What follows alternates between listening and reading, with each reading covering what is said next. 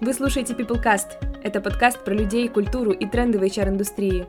Мы встречаемся с экспертами и владельцами бизнеса, чтобы поговорить о процессах, проблемах и их решениях, и о том, как же сформировать свою Dream Team. Подписывайтесь на новые выпуски на сайте peopleforce.io в разделе «Подкасты» и рекомендуйте нас друзьям.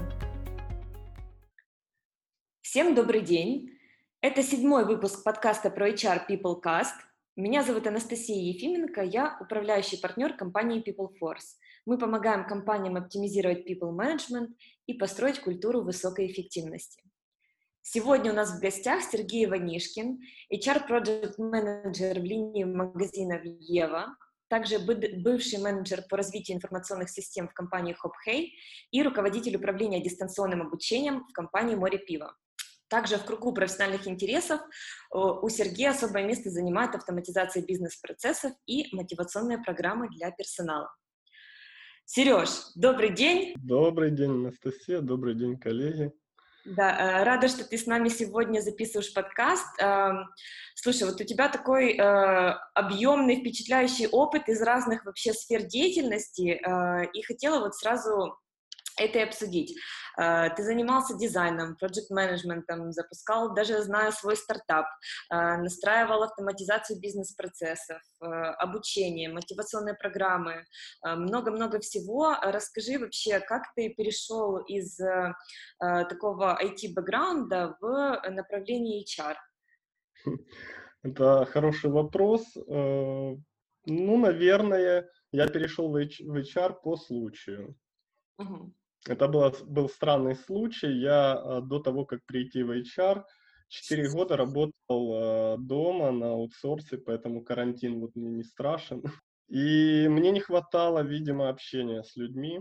А, случайным образом мое резюме, которое было размещено и удалено уже давным-давно на Project Manager, нашли нашли в море пива, да, э, девочки из подбора и предложили пойти работать специалистом СДО. Ну, из-за того, что мне хотелось общения, хотелось постоянной коммуникации с людьми, и, ну, в принципе, я по жизни очень общительный человек, а, я решил попробовать. Хотя вот по работе, да, это более такая скучная, монотонная работа, работа с контентом, работа с курсами. Ну, но, как показал потом опыт, что все стало гораздо интереснее, когда начал углубляться. Для меня вообще HR, ну, наверное, как и для большинства людей, да, которые не знают кухню внутреннюю, для меня HR это были э, не, некие люди, которые начисляют зарплату и нанимают тебя на работу, либо подписывают увольнительный как бы это все, да, отдел кадров. Поэтому, когда пришел в HR, было сначала очень непонятно, ничего абсолютно не знаю в HR, то сейчас я могу с гордостью сказать, что я прошел неплохую школу. Было очень интересно узнавать вот все новое, что это не просто начисление заработной платы и прием на работу. Оказывается, там скрывается очень много разных людей, должностей и интересных вызовов на самом деле. А расскажи а, вот а, про свою должность специалиста СДО. Это а, построение системы дистанционного обучения, да, я так расшифрую. Расскажи, чем ты занимался уже вот по этому направлению и, ну, вообще про специфику работы с обучением, как в чем отличие, да, дистанционного обучения и обычного обучения, вот плюсы-минусы? В дистанционном обучении э, изначально я занимался просто банальной заливкой тестов э, в систему, да, LMS, э, подготавливал контент, чтобы он нормально отображался, и выгружал результаты. Это была вот начальная стадия. Позже я, помимо того, что я был специалист СДО, я как бы еще и был администратор портала, на котором я тоже готовил контент, и вот как раз про бэкграунд IT у меня есть навыки там верстки, небольшие навыки программирования, и я мог менять портал под запросы, по э, своему мнению, что удобно людям, да, так как я сталкивался с этим ранее. Э, И вот я его, да, докручивал, немножечко делал удобнее, менял визуализацию и так далее. После чего э, был запрос на разработку индивидуального курса. Он был не связан ни с какой LMS, он был написан с нуля, я писал тех задания для разработчика, я делал визуальную часть и говорил, как оно должно работать. Mm-hmm. Я, наверное, приверженец старой школы, как бы меня потом не заругали мои коллеги, да, но э, я считаю, что обучение должно быть адаптивно конкретно под компанию. Чем э, сложнее обучение, да, э, чтобы его реализовать, не хватит штатных функций любой LMS-системы. То есть нужно дописывать самостоятельно блоки какие-то, не все LMS-системы это поддерживают, поэтому мы э, в компании Море Пива, HopHey, мы разрабатывали курсы, индивидуальные курсы, разрабатывали с э, разработчиками, верстали странички и делали адаптивные конкретно под компанию. Угу. А с чего ты начинал вот э, именно составление этой системы? То есть прежде чем э, продумать технически, да, вот как mm-hmm. что должно выглядеть, написать требования, ты все-таки, наверное, как-то составлял саму эту программу в голове, там поэтапно, пошагово, да, какая-то должна быть э, инструкция, какой-то гайд, э, как вот вообще с нуля э, можно создать такую систему обучения? Ну, ни для кого не секрет, что есть уже много готовых примеров сложных курсов. Мы брали готовые примеры и собирали из него да, Франкенштейна из кусочков, брали вот то, что нам нравится здесь, то, что нам нравится здесь. А, также в этом всем участвовали специалисты по разработке обучения, как офлайн, так и онлайн. И все вместе мы составляли вот такую вот как дорожную карту курса, да, можно сказать.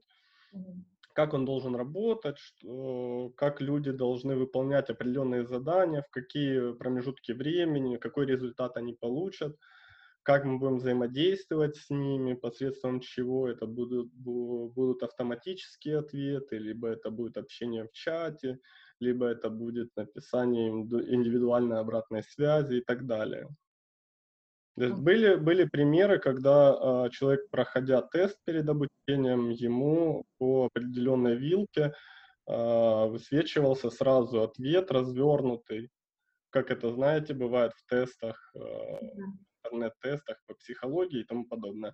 То есть вот такого плана были э, примеры. Потом э, был чат для коммуникации по техническим вопросам, по э, каким-то вопросам, связанным с таймингами, с э, доступами и так далее. Был администратор данного обучения, который вел всю группу на протяжении э, всего курса. Uh-huh. Ну, вот таких вот примеров на самом деле много, и э, в каждом курсе э, мы использовали разные методы. А если вот говорить про плюсы и минусы электронного обучения, э, что бы ты мог выделить? Вот, э, наверное, все-таки больше плюсов, чем э, минусов. Аудиторное обучение интереснее с точки зрения, это какая-то тусовка, да, это какое-то прям целое мероприятие, ты чувствуешь себя важным, ты, у тебя небольшой страх есть перед этим, там все-таки вокруг тебя люди, а люди на самом деле разные, кто-то боится там а, выступать на публике. Я вот в школе вообще никогда к доске не выходил. Вот. А, тут, конечно, плюс электронного обучения. А, плюс электронного обучения менее затратно. Если у вас люди находятся в разных регионах или даже в разных городах, это нужно привести, это нужно э, оплатить помимо дороги, оплатить э, заработную плату, потому что в выходной никто не хочет ехать, свое размещение и так далее и тому подобное, кофе-брейки и так далее. Digital, а, да, онлайн обучение, в этом плане оно выигрышнее. Оно менее затратное, но здесь вторая сторона медали, оно затратно в разработке. Если это индивидуальное обучение, логично, что под компанию его будут делать, даже если это будут делать программисты внутренние, да, разработчики, то все равно это время, это деньги. Плюс такого обучения, оно одинаковое. Если офлайн тренинги, они э, все равно с какой-то изюминкой, да, с индивидуальностью, потому что там есть какие-то задания, люди отвечают, люди смотрят на других людей, как они отвечают, и невозможно провести, наверное, одинаковый тренинг, даже если будет один, ну, один и тот же контент. Digital, опять же, выигрывает во времени. Можно ну, проходить те же тесты и заниматься, проходить курсы, если это не четко э, задействован тайминг да, прохождения, то можно проходить в любое свободное время. Но я вижу только больше плюсов. И текущее состояние и положение в мире показало, что к этому все и идет. Но старые добрые офлайн тренинги я думаю, никто не отменит. Ну да. И все уже соскучились, наверное, больше по офлайн тренингам. А вот э, как раз в Украине, а, ну, насколько ты знаешь, это такая вот активная практика использовать э, электронное обучение или у нас еще не сильно это внедряют? У меня есть инсайдерская информация, что на самом деле сейчас очень активно начали использовать. В принципе, и до карантина те э, компании, которые идут в ногу да, со временем, которые автоматизируют бизнес-процессы, которые э, диджитализируют процессы, которые э, делают э, все, чтобы перейти в цифру, они до этого этим занимались, и у них все хорошо. Их сильно это не, э, да, не раскачало то другие компании сейчас задумаются над тем, чтобы переходить конкретно в обучение онлайн, у кого его не было. Угу. Потому что, опять же, как я повторюсь, как уже сказал, а, это очень удобно. Плюс реалии таковы, что еще и необходимо. Поверхностно этого не видно на рынке. На самом деле все очень а, трудятся над тем, чтобы у них было ЛМС и какая-то коммуникация. Не mm просто письма, почты, вайбер-группы. Этого недостаточно. А вот э, если говорить про компанию, которая еще вообще не внедряла никакого обучения, э, ни офлайн, ни онлайн, а, с чего им стоит начать? Или, может, какие нужно учесть э, преграды, вызовы, сложности, вот, чтобы внедрить такое онлайн-обучение? А, стоит задаваться другим вопросом, да, чтобы что?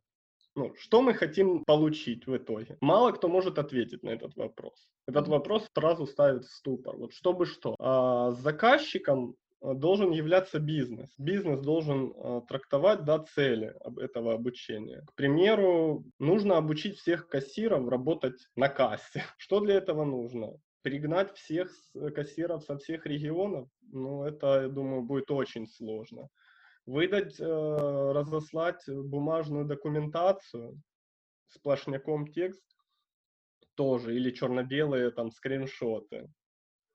Нет, так не подойдет. Вот конкретно, да, задача, чтобы были обучены кассиры кассовому аппарату, да, кассовой дисциплине. Здесь, кроме как digital, либо наставничество, да, либо digital.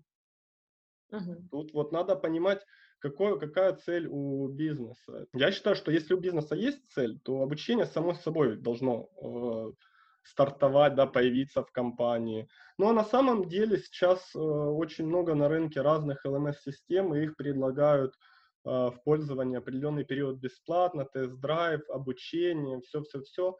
Для мелкой компании даже хватит попробовать это сделать один раз, тестовый период, собрать фокус-группу, логично не рассылать сразу на сотрудников, создать фокус-группу, попробовать это сделать. Многие LMS-системы очень простые, но в любом случае а, в штате должен, быть ресурс.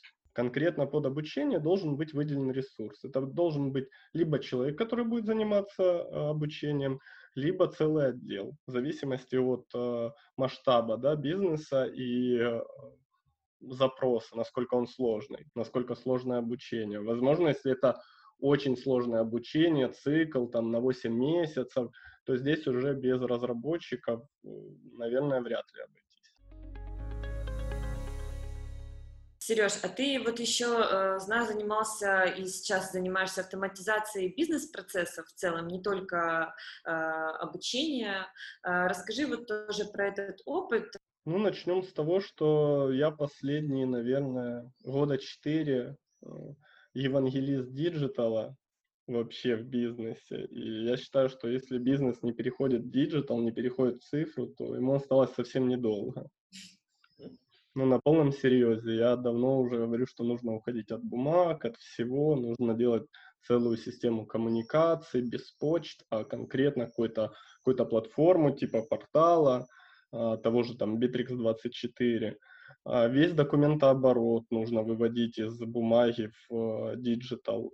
Понятное дело, что пока, пока а, наша страна еще не готова полностью перейти в digital, но даже страна у нас старается и переходит вот есть прекрасное приложение Дія, тому свидетельство, что страна переходит уже немножечко в цифру, то бизнес должен тоже переходить в цифру. И первое, с чего нужно начинать, это с описания бизнес-процессов и возможности его автоматизации. Минимально это документооборот, там тот же та же заявка на отпуск, она должна быть в цифре. Я знаю компании, которые, не имея там порталов, не имея других каких-то систем, в этой компании есть внутренний чат-бот, где ты можешь в чат-боте себе э, оформить отпуск.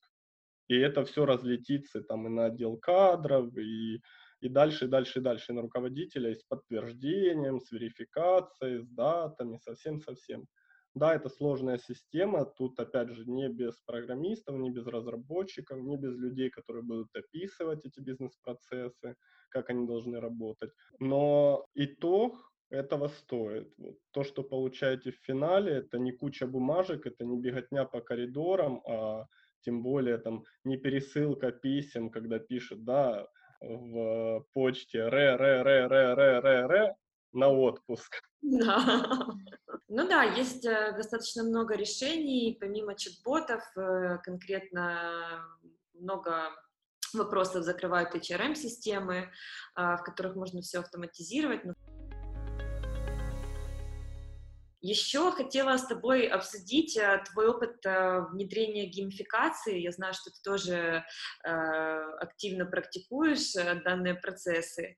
А, в HR это уже давно не тренд, да, не какая-то новая модная штука, а уже такой инструмент на самом деле известный и мощный, который помогает в управлении персоналом.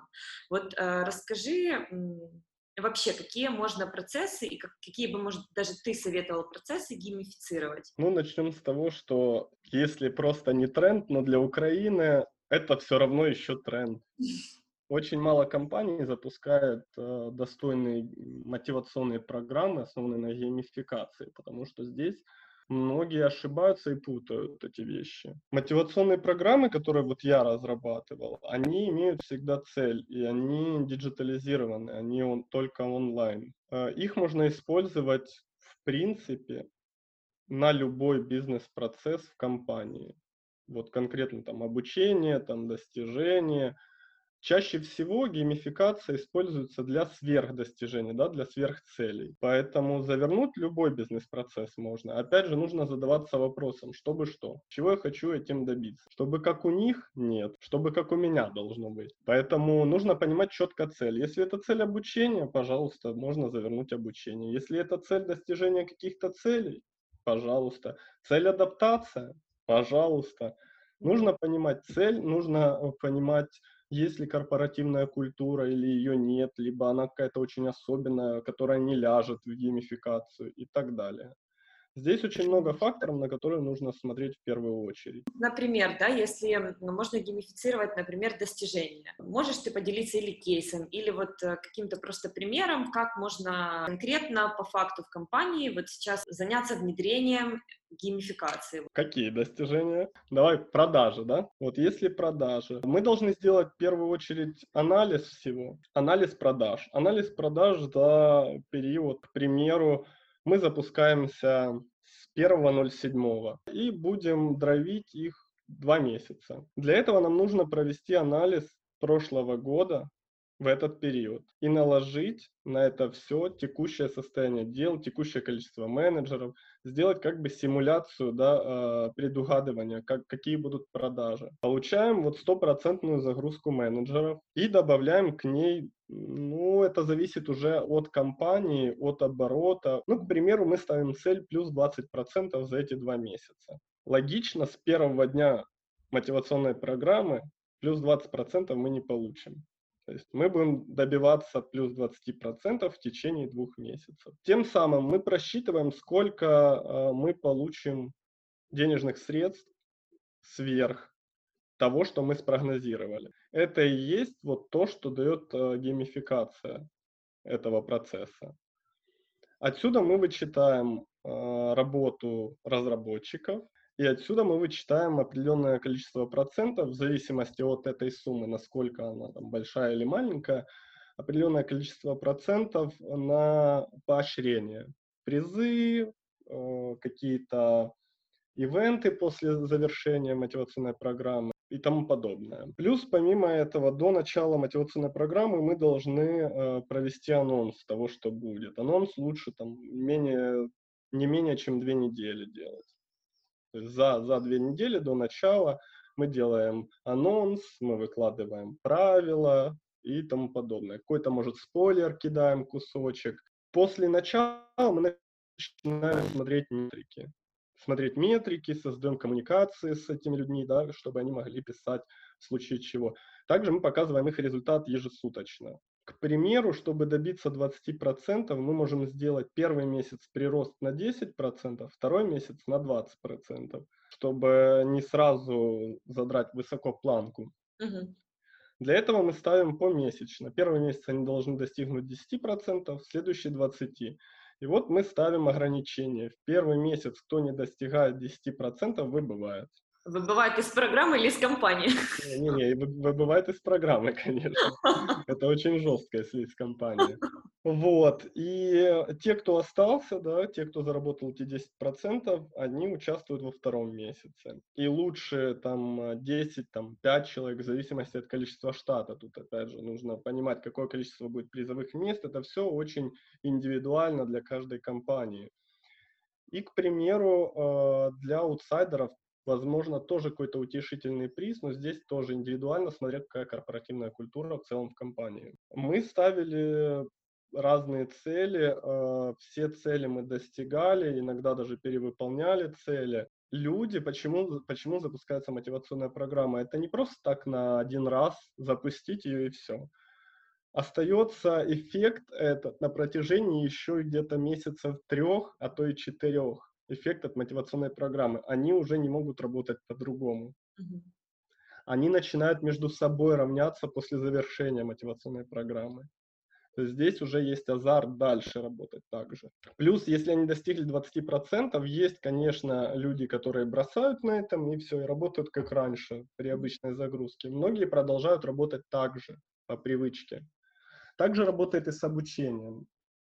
Если мы завязываем обучение, пройдя весь курс, в любом случае ты останешься при знаниях. И при той же консультации внешнего да, а, клиента ты будешь уже работать по тому, как мы научили тебя. Ну и опять же, призы разные. Это очень индивидуально каждой компании. Мой совет делать мерч, там, те же футболки. И это очень приятно. У меня вот есть футболки с мерчем. И это напоминает о прошлых годах, да, о каких-то вещах, которых я достиг.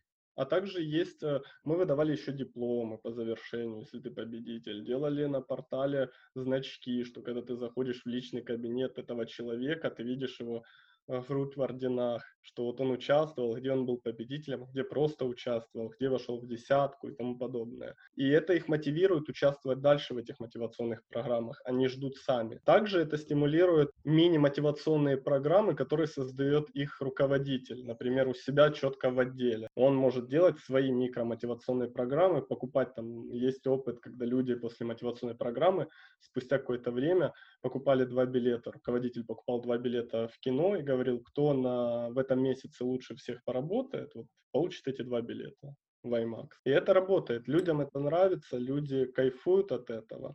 Я не скажу, что все сто процентов, но процентов 90 нужно заинтересовать. Ну, контент, тут совокупность всего. Контент, призы, все мероприятие, как это пиарится, как это доносится, как это трактуется, чтобы все было прозрачно, без подводных камней, чтобы у всех был баланс четкий. И вот тогда люди заинтересованы. У нас была вовлеченность 98%. Вау, это хороший показатель. Скажи, вот ты сам строил вот эти вот программы, да, э, мотивационные, и, может, можешь на, на примере вот прям рассказать э, э, от начала до конца э, какой-то кейс, вот э, когда вы это внедрили, да, и там вот э, э, действительно получилось достигнуть цели, действительно получилось какой-то э, принести пользу и эффективность после этой мотивационной программы. Вот просто вот в качестве примера, да, возможно, для аудитории, которая не сильно знакома там э, вообще с этим направлением. Чтобы придумать и внедрить концепцию саму, нужно понимать, э, с кем ты будешь работать, какой персонал, возрастные ограничения от до, интересы, э, что они делают в течение дня, нагрузку и так далее. Тут ты тогда можешь э, маневрировать вот этой нагрузкой сверху, да, сверхдостижениями. Ты можешь, там, у бизнеса запрос 20%, а ты говоришь, ребят, нет, больше 10 мы не сделаем, потому что там лето или наоборот не сезон. Когда придуман концепт, ну, чаще всего это что-то такое хайповое, да, что уже было, что знают все, что нравится всем, там, не знаю, все смотрели «Звездные войны», там ну, большинство смотрело, или хотя бы знают, что такое «Звездные войны». Там, «Игру престолов», «Властелин колец» классика. Когда ты уже понимаешь, с какой темой ты будешь работать, дальше ты строишь саму механику. И мы запускали э, программу на обучение. Нужно было узнать, знать все факты о пиве. Было более 100 фактов, описание стиля и так далее. И каждый день человеку, да, сотруднику нужно было продать определенное количество определенного сорта пива, чтобы ему открылись на следующий день вопросы. Угу. Вернее, факты, и когда ты изучаешь факты, вопросы по этим фактам.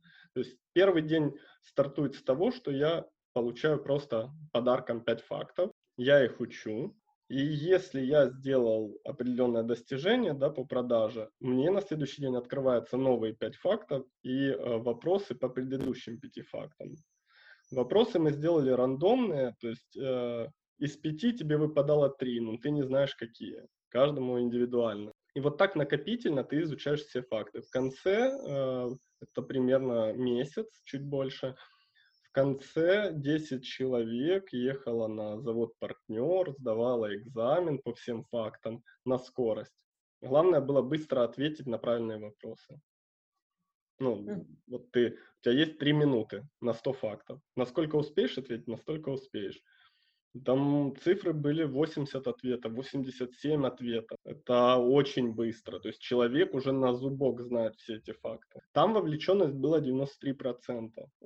А как ты думаешь, если бы вы не геймифицировали этот процесс, э, какая бы вовлеченность была примерно? Ну, грубо. Ну, я думаю, процентов если 30. Просто 30. было в формате, там, знаешь, экзамен. 30-40. Ну, смотря, опять же, смотря, да, в каком, э, э, в каком формате было бы обучение. Если бы после обучения я понимал, что да, я эксперт, если это, опять же, обязательное обучение или не обязательное. Это было не обязательное обучение, это повышение экспертности.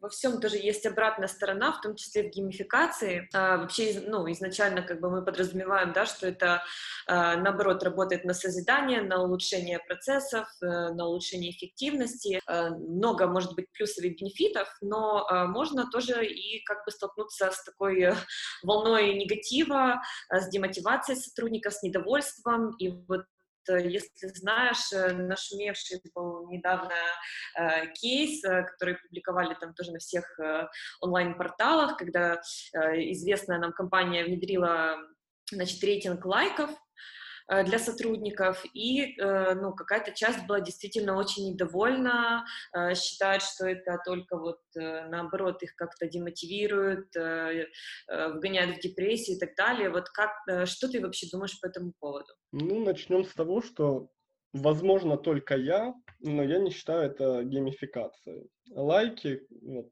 карма — это элементы корпоративной культуры это никак не геймификация. Здесь нет игры, здесь нет условий. Здесь я могу за хороший поступок тебя похвалить, а за плохой, да, ну не похвалить. Я знаю компании, которые вводили вот такие лайки по ценностям. Угу. И их немало, этих компаний на рынке. По ценностям, по взаимной работе, неважно. Лайки и дизлайки. Но оно не будет работать оно не будет работать, если нет э, дальше ценности. Но что вот дальше делать с этими лайками? Хвалить нет, не хвалить, ругать тоже нет. Нужно понимать для чего. Если мы хотим ввести рейтинг, то этот рейтинг должен быть для чего-то. Если мы хотим выделить э, хороших сотрудников, это хорошо, но нужно тогда, э, чтобы кто-то модерировал этот процесс, следил за ним. За хорошие лайки поощрять, за плохие э, вести беседы. Это все должно быть прозрачно, описано и доступно для всех, чтобы не было спекуляций на этом. То есть, давай я сейчас тебе помогу, а ты мне поставишь лайк. Такие, такая практика тоже есть, и она повсеместная везде. Но если довести, да, там, а, за какие-то достижения, плюс, если у тебя еще и какое-то количество лайков, ты топовый, да, сотрудник, показать его при всех на ежегодном собрании, чтобы SEO вышел и подсветил вот топ-10, например, в зависимости от э, да, размеров компании, топ-10 сотрудников, которые получили честно лайки, если убрать все махинации и так далее, то я в следующем году подумаю, блин, ну мне надо работать лучше, я хочу быть в следующем году там. Вот тогда это будет работать. Но опять же, это больше корпоративной культуре, а не геймификации. Геймификация – это процесс игры где есть level, есть какое-то достижение, уровень и так далее. Но вот были у тебя случаи, когда э, конкретно геймификация вызывала вот такой обратный эффект э, и негативный, ну, негативную да. и вообще негативную волну? Да, конечно. Она всегда будет. Есть определенный процент людей, которые всегда будут недовольны чем-то. Как лучше вот э, действовать в такой ситуации? Лучше прекратить э, всю эту программу, либо э, доработать ее, либо конкретно просто провести беседу с сотрудниками, которые недовольны. Здесь целый ряд мероприятий. Начнем с того, что перед запуском нужно протестировать на определенной команде, да, фокус-группе. Угу. Первое, к чему я серьезно отношусь, это правило. Я бывало ошибался, один раз даже меняли правила во время, чего не советую. Ну, это нельзя делать. Если вы меняете правила, лучше уже закрыть ее. Поэтому самое важное это правило, чтобы это все было прозрачно, вот донести, чтобы это понял каждый человек, каждый сотрудник, который будет участвовать в этом. Он должен понимать, что он является на равных со всеми. Неважно, сколько он проработал в компании. Специальный баланс системы уравнивает все показатели. А, он должен понимать, что ему, ну и даже компании невыгодно его обманывать все должно быть расписано, что, в какой период, как, что он зарабатывает. Объяснить, что у него есть всегда э, канал коммуникации, в котором он может обратиться, ему помогут. Они будут ну, висеть то сообщение 10 там, дней, и когда-нибудь кто-то ответит. Вот когда ты полностью это все донесешь, у тебя останется небольшой людей с негативом, которым не нравятся призы. Но ты всех и не сможешь покрыть полностью. Там у кого-то семья, жена, ребенок, собака, кошка и теща, и он не может полететь там в Египет, если выиграет, а тем более еще и без жены. Вот. Или там э, у кого-то и так восьмой iPhone, а ты будешь предлагать призом восьмой iPhone. Этот человек не будет участвовать в мотивационной программе, э, программе ради приза. Но опять же, часть людей из негативных перейдет в азартных, потому что им будет хотеться хотя бы просто быть лучше. Ну и что, что будет восьмой iPhone второй? Но я хочу быть лучшим. Ну и где-то процентов вот три, которые будут мухлевать. Такие люди есть всегда. Да, и вот они еще будут негативно, негативно относиться ко всему, будут говорить, что все нечестно, что неправильно прописаны правила, потому что они пытаются их нарушить всяческими способами. Ну и ошибиться можно на любом этапе, на любом. Ну, и я не исключение, я тоже делаю ошибки. Мы не раз меняли по ходу. Никто не знает, как она закончится. Это как выступление на форуме. Никто не знает твоей дорожной карты. Если ты собьешься, ты можешь где-нибудь дальше э, заменить тему чем-то другим, пока не вспомнишь, о чем ты хотел говорить.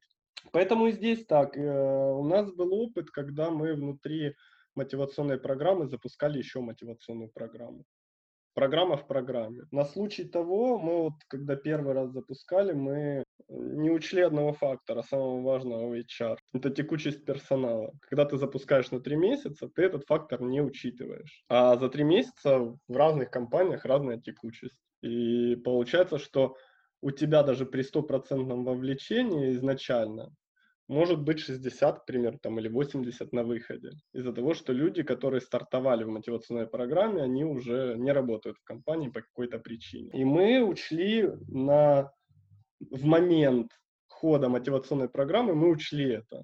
Мы поняли, что люди уходят, например, а новые не хотят вовлекаться, потому что новым неинтересно. По времени, если они приступили позже, они уже не достигнут каких-то результатов высоких. Поэтому мы ввели микромотивационную программу внутри крупной.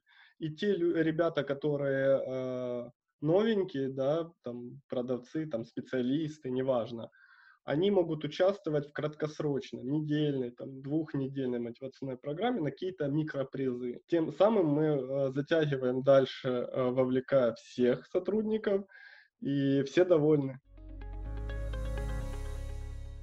Еще вот э, продолжая тему мотивационных программ, я пока готовилась к подкасту, вот нашла на просторах интернета прям целый список нестандартных э, таких программ, акций и кейсов разных компаний. Э, не буду все перечислять, но вплоть до, там, от создания своей собственной корпоративной валюты до э, каких-то построений офиса в лесу, э, не знаю, розыгрыша зарплаты на э, просто кубиках каких-то.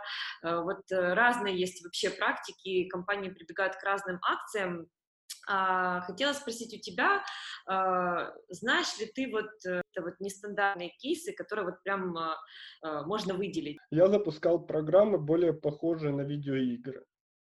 Так как я фанат с детства видеоигр, я делаю их в виде видеоигры.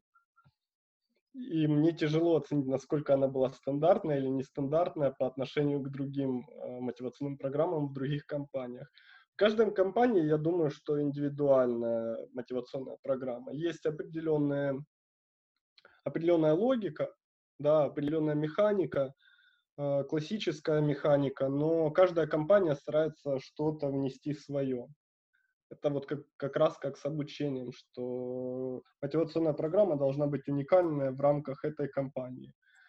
Мотивационная программа в этой компании – если ее наложить на другую компанию, может не сработать. Поэтому у меня, наверное, более они такие классические. Мы использовали всевозможные инструменты, мы драйвили, мы э, писали там комментарии, мы создавали персонажей в корпоративной соцсети в стилистике и в тему э, самой мотивационной программы.